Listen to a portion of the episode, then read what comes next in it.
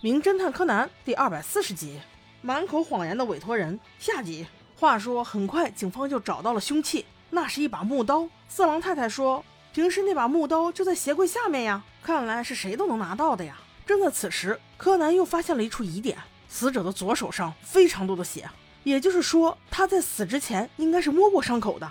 但是让人奇怪的是，死者左手的无名指和小指上竟然贴了创可贴。更怪的是，这两个创可贴上没有血，也就是说，这个创可贴应该是先摸过伤口再贴上去的。但那时死者已经死了，创可贴只有可能是凶手贴上去的。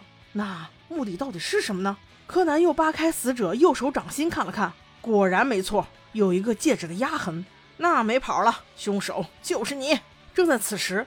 毛利叔叔还在跟横沟警官争执，波波女士到底有没有可能犯罪？柯南实在是看不下去了，只能一针将其扎晕。原来事情是这样的，凶手既不是波波女士，也不是地中海男士，而是那个乍一看有着完美不在场证明的死者的老婆。公子小姐一听，直接给急了：“你说什么？我刚回来呀，我是早上五点就出发了，怎么可能是我杀的呢？”小五郎说道：“死者确实是早晨死的。”但是具体时间目前已经无法断定，也就是说，你完全可以杀了他之后再走啊。桌上摆的剩饭也许并不是什么早餐，而是昨天晚上的宵夜。我和横沟警官刚开始误以为这是早餐，那是因为旁边摆了一份早报。如果说没有这份早报，大家看像不像宵夜呢？而这份早报，只要你在我们来之前任何一个时间放上都可以啊。四郎媳妇儿继续说道：“我是最后一个回来的呀，怎么可能是我放的？”小五郎也与他对峙说。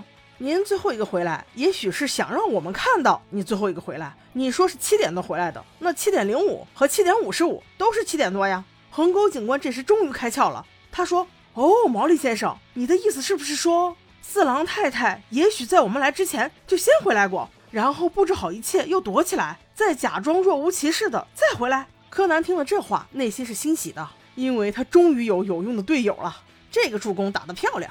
于是他接着说。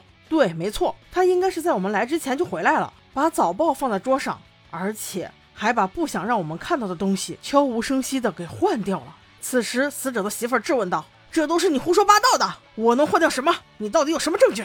小五郎接着说：“据我推算，下午七点左右你回家时，应该是很惊讶的，因为你发现你丈夫的尸体应该是在客厅，为什么会挪动到走廊呢？那是因为他根本就没死透，并且还想打电话报警。”可是无奈之下还是没坚持住，但是他的右手却握住了关键证据——你们的结婚戒指。当你发现这一点的时候，你迅速拿出了一本书，并随意的把其中一张照片夹在了他的手里，换掉了那枚戒指，并且你还细心的给死者的左手无名指处贴上了一个创可贴，那不就是为了掩饰他没有戴戒指吗？这样既嫁祸了别人，又掩盖了自己。公子小姐手段不错呀！此时的公子小姐俨然已经坐不住了，她惊恐道：“你。”你你乱说！你到底有什么证据？小五郎继续说：“横沟警官，麻烦你查一下公子小姐的兜里，看看是否有他们的结婚戒指。而那枚戒指应该恰好吻合死者右手手心抓握的痕迹。我想这么短的时间，公子女士应该还没有时间处理掉吧？”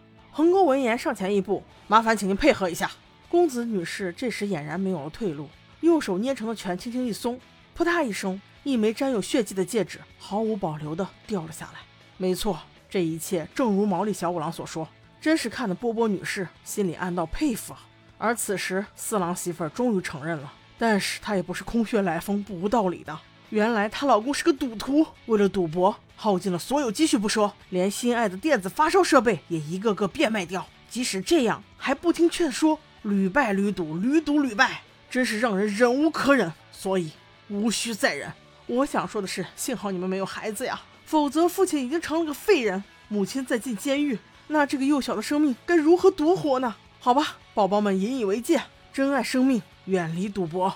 话说案子是圆满解决了，那这位波波女士到底是何方神圣呢？柯南借着小五郎的嘴又多问了一句：“我说波波女士。”到现在了，你是不是应该解释一下你撒的这四个谎到底是什么意思？第一，你说你粉尘过敏，但是你又织毛衣，这不矛盾吗？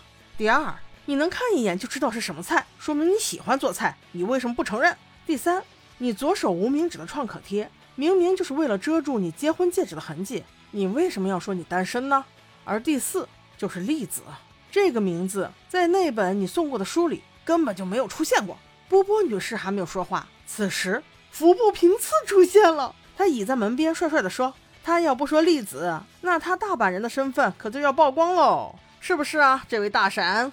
小五郎此时终于清醒了，他用他自己的花痴恋爱糊涂大脑说：“哎，我说你这小子，对这么美丽的女士，麻烦你客气点。”平次倒也来了脾气：“大叔，哪有你这样说话的？这可是我妈呀！”